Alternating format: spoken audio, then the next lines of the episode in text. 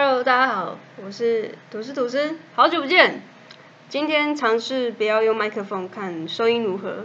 然后外面的邻居一样，每天都喝酒聊天，聊得非常大声。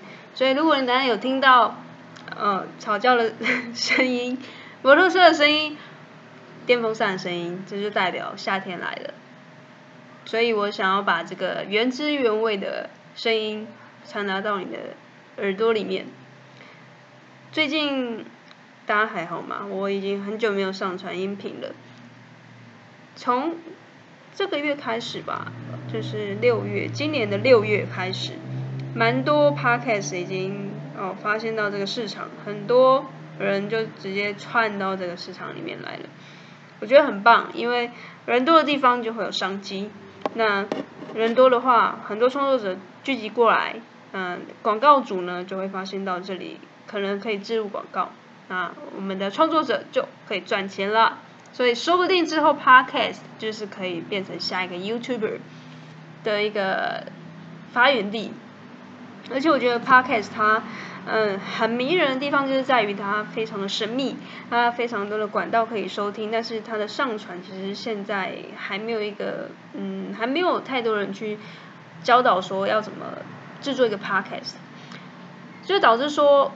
呃，门外汉或者是在外面凑热闹的人，觉得哦，上传自己的节目好像是一件蛮难的事情。但其实真的上传过的人就知道，真的超级简单。你就是用 First Story 直接三十秒开一个频道，然后一分钟就录录完你的 Podcast 节目之后，一分钟直接上传到各大平台，你其他动作都不用做，First Story 就帮你做好了。所以呃，为什么会现在那么？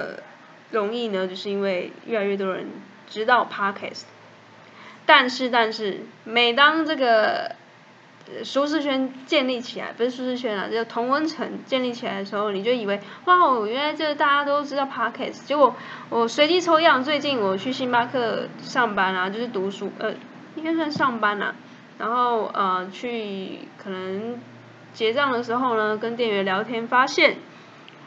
还是超级多人不知道，因为就连星巴克感觉已经是很前面，已经走在很前面的这种产业呢，他们也还不知道 podcast。甚至我们之前去被接受电台的访问，电台哦，电台的主持人还问我们什么是 podcast。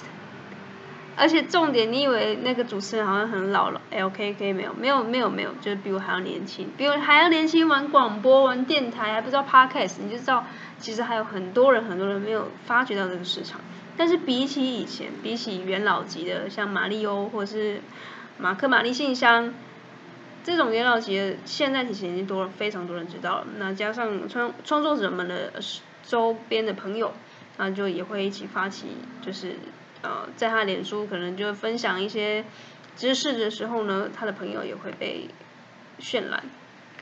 所以其实 podcast 我觉得它可以啊，如果你现在在讨在考虑要不要进场的时候，我觉得现在是一个非常好的进场时间。你也不用太早像完美主义，我现在也没什么资格说别人啊，因为呃这个个人的频道其实就是太过于完美主义，就会觉得啊还不够好，还不够好。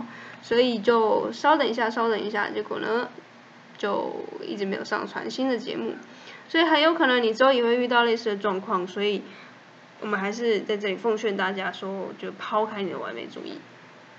最近其实团队有一些状况，嗯，因为我们其实每一个人都是每一个独立的个体，所以在团队啊，或者是。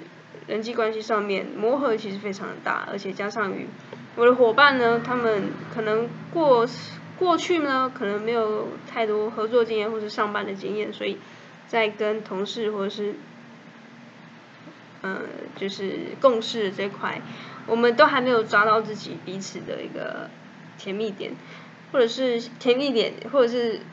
蜜月期已经过了，我们已经过了所谓的半年的蜜月期，或是其实是一年，其实都还是蜜月期，但是我们已经认识快要一年了。那这个蜜月期渐渐的过了之后呢，就是现在就是见真章的时候。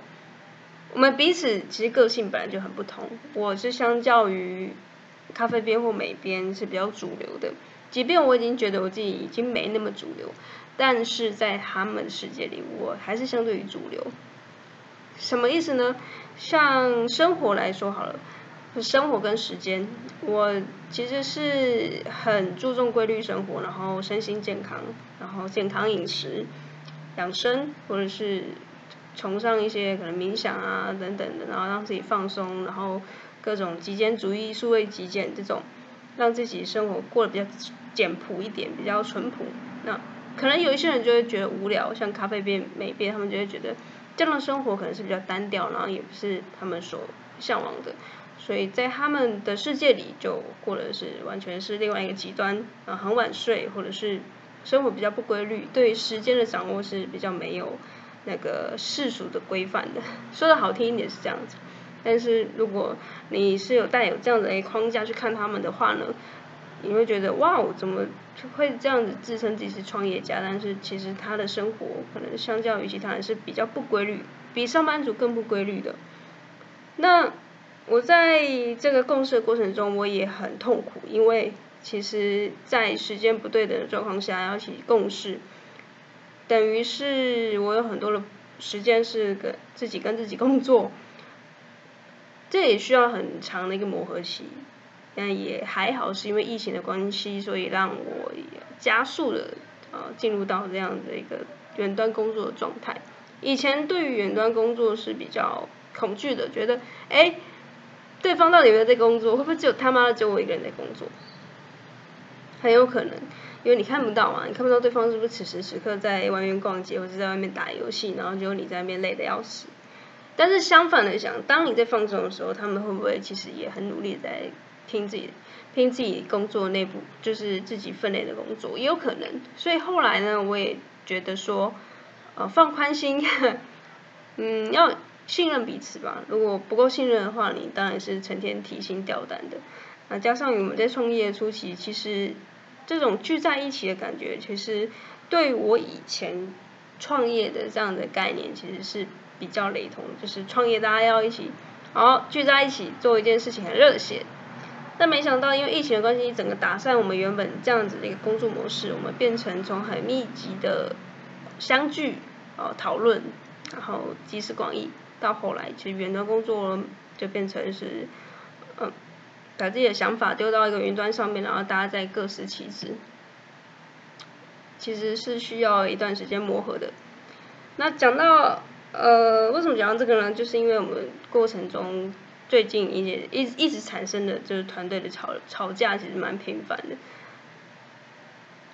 但呃，嗯，这这就是创业吧。但其实我觉得不只是创业，比如说你现在上班族，其实也会遇到这样子磨合的状况。所以我希望，如果你听到现在这个音频节目的，你啊吐司粉，如果你有最近觉得跟同事很磨合、很很沮丧的地方。我觉得不用太气馁，因为就是必然会发生的过程。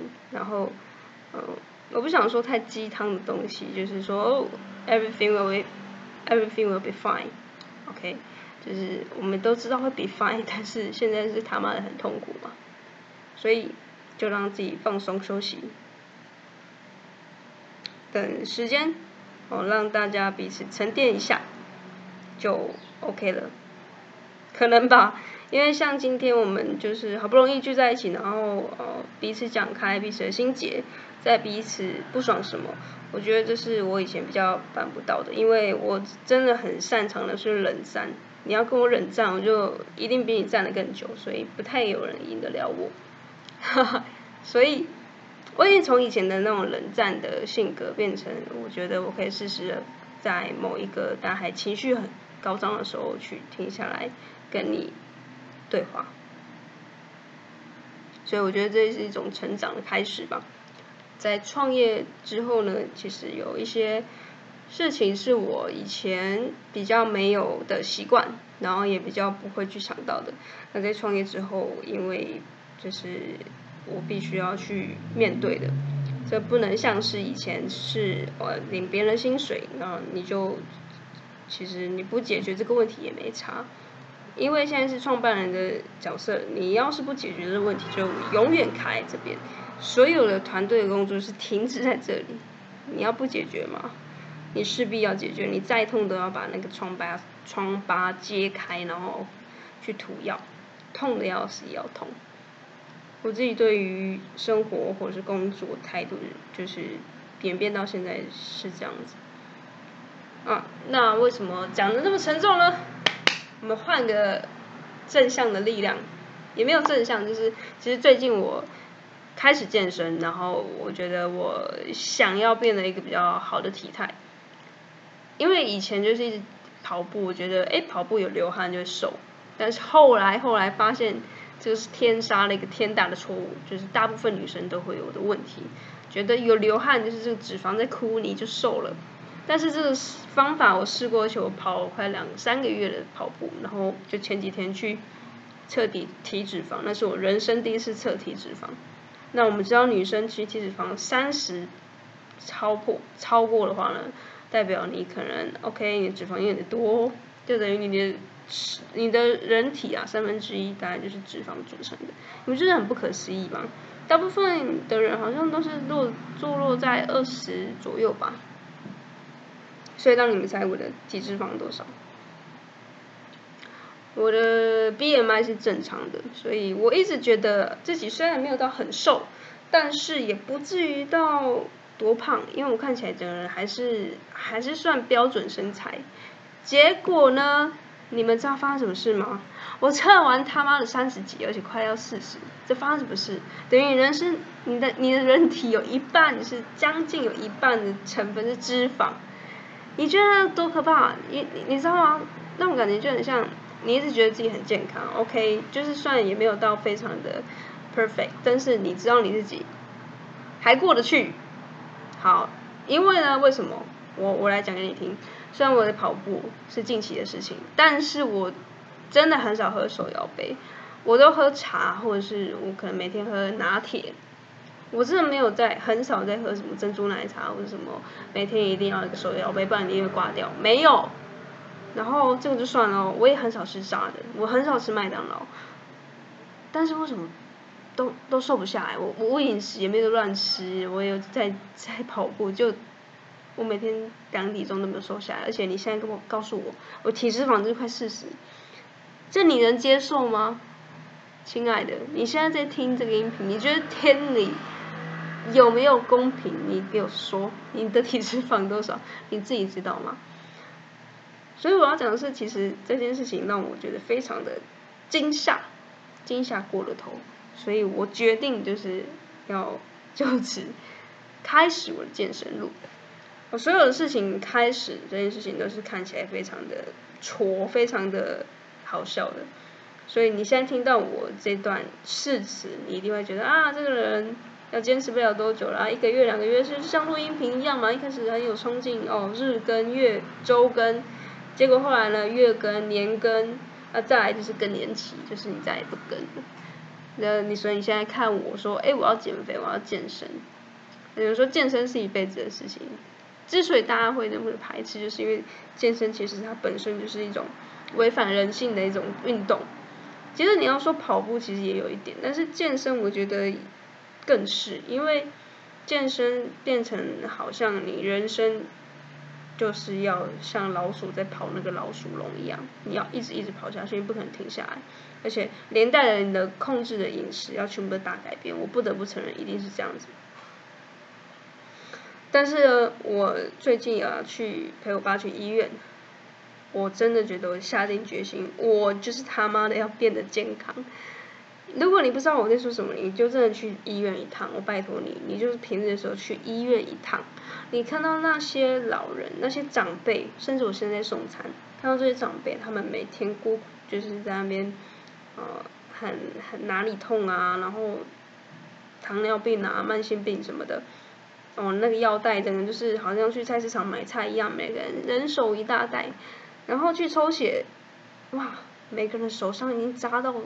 你的手背、手心都是针筒，然后你的护士呢也不知道要帮你扎哪里，因为你的血管都被抽光了。然后每个人手上都是这里一针那里一针，那看起来多惊恐啊！更不用说长期卧床的那种病人，你知道吗？虽然我们都不确定我们下下一个时刻会在哪里，我们不知道下一秒我们不会就就怎么会不会就人间蒸发了？会不会其实你控制饮食控制一辈子，结果你还是比别人早死？也有可能。但是如果你这些努力都不做，就像创业一样，如果你这些努力都不做，你不愿意跨出你的舒适圈的话，你就成天抱怨的嘛？你抱怨的心态，你觉得哇，这个世界就是不听你的话，为什么人类就是生下来一定要工作？为什么一定要健身？为什么就要运动？为什么就要符合这社会价值观？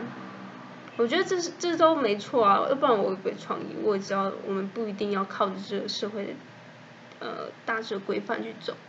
但是如果你有这样的反骨的心态，我请你就是一定要做出一些改变。这些改变可以是很小，你可以小小的一点点点开始改变。不要说一开始就说哦健身那就是断食，要不然就是这样生酮，这都很好。但是这能不能长久，就是你去做决定的最后的一个依据。所以我说，如果我今天想要改变我的身材、身材、我的体态，我势必要去检视我到底饮食哪里出了状况。我是不是我运动的还不够？结果我就真的去嘛，我就去量体重，我去量体脂肪了。然后呢，就有那个健身教练，他可能就是要推个人的课程嘛，所以他就一定会把你的数据拿出来检视一下，然后告诉你哪边哪边哪边错。结果我发现我犯了一个全天下减肥的人都犯的一个错误，就是我以为跑步就等于在瘦，错。我再说一次。大错特错！不要再以为做有氧就等于会瘦。不信你就上网查嘛，就是其实增肌才是减肥，也不一定减肥，就是改变你的体态的一个很重要的一个运动。虽然你做重训的时候可能不会流太多汗，但是你的肌肉真的有一种被伸展或者是一种在运动的感觉。这种运动并不是有氧去可以去取代的。怎么说呢？我一开始以为就是跑步嘛，跑步跑二 K 二呃两千公尺对，大概就二三十分钟每一次，每一周大概跑三到四次吧。然后我就我一开始也没有量，但是我一直觉得好像瘦不下来的原因，后来才发现，如果你一直做有氧，你的肌肉就会一直掉，你的肌肉掉了，你的身体就会告诉你。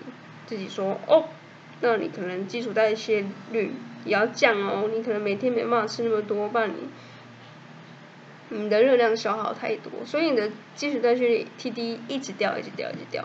那一直掉的过程中，代表你如果你正常吃呢，你就会超过你的每一天的 TDE，那你就会变胖。什么意思？就是你以为越跑越瘦，结果其实殊不知你一直一直。在降低你每天所摄取的热量的标准，变成你越跑越胖，这很反直觉吧？所以，我自从知道这种这种观念之后呢，我就开始我停止做有氧，而且我真的被教练说你不要再给我去跑步，也不是说叫你永远不要跑，他是说如果你真的要跑，就请你分开一天重训，一天是有氧。然后尽可能，因为我现在只体脂肪比较高的关系，所以他建议我就是全部停止有氧的运动，因为可能我掉了就是一直是肌肉。然后最重要的一块是从饮食，大部分人瘦不下来就还是在饮食。我以前那样吃其实没有错的太离谱，但是可以再更好的一点是多补充蛋白质。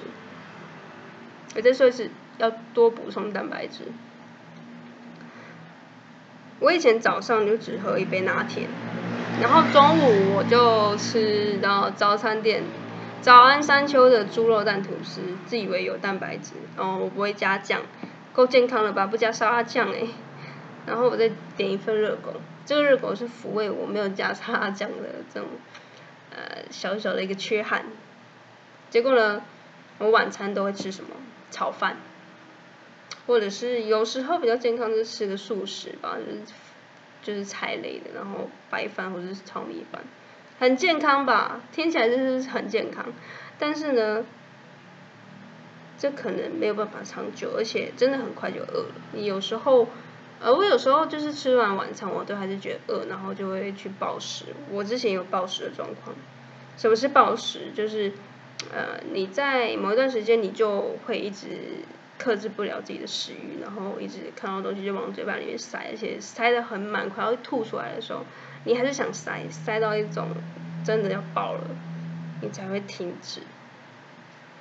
结果隔天醒来，你就觉得很后悔，为什么昨天要这样子？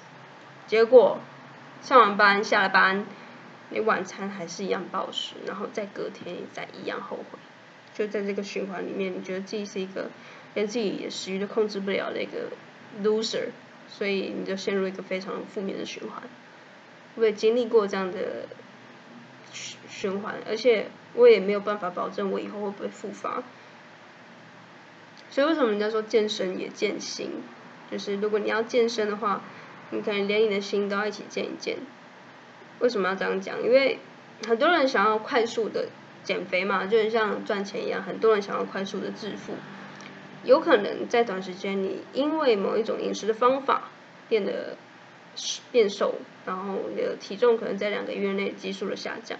但是我也试过这种方法，我曾经在两个月、三个月内吧，瘦了大概六公斤，虽然不算多，但是就是我瘦了六公斤。但是我又花不到三个月的时间胖回来，因为我饮食控控制的是非常的极致的，就是我几乎只是生菜沙拉啊、鱼饭团这种，就是以前啊不不懂这种蛋白质观念的时候是这样，结果呃。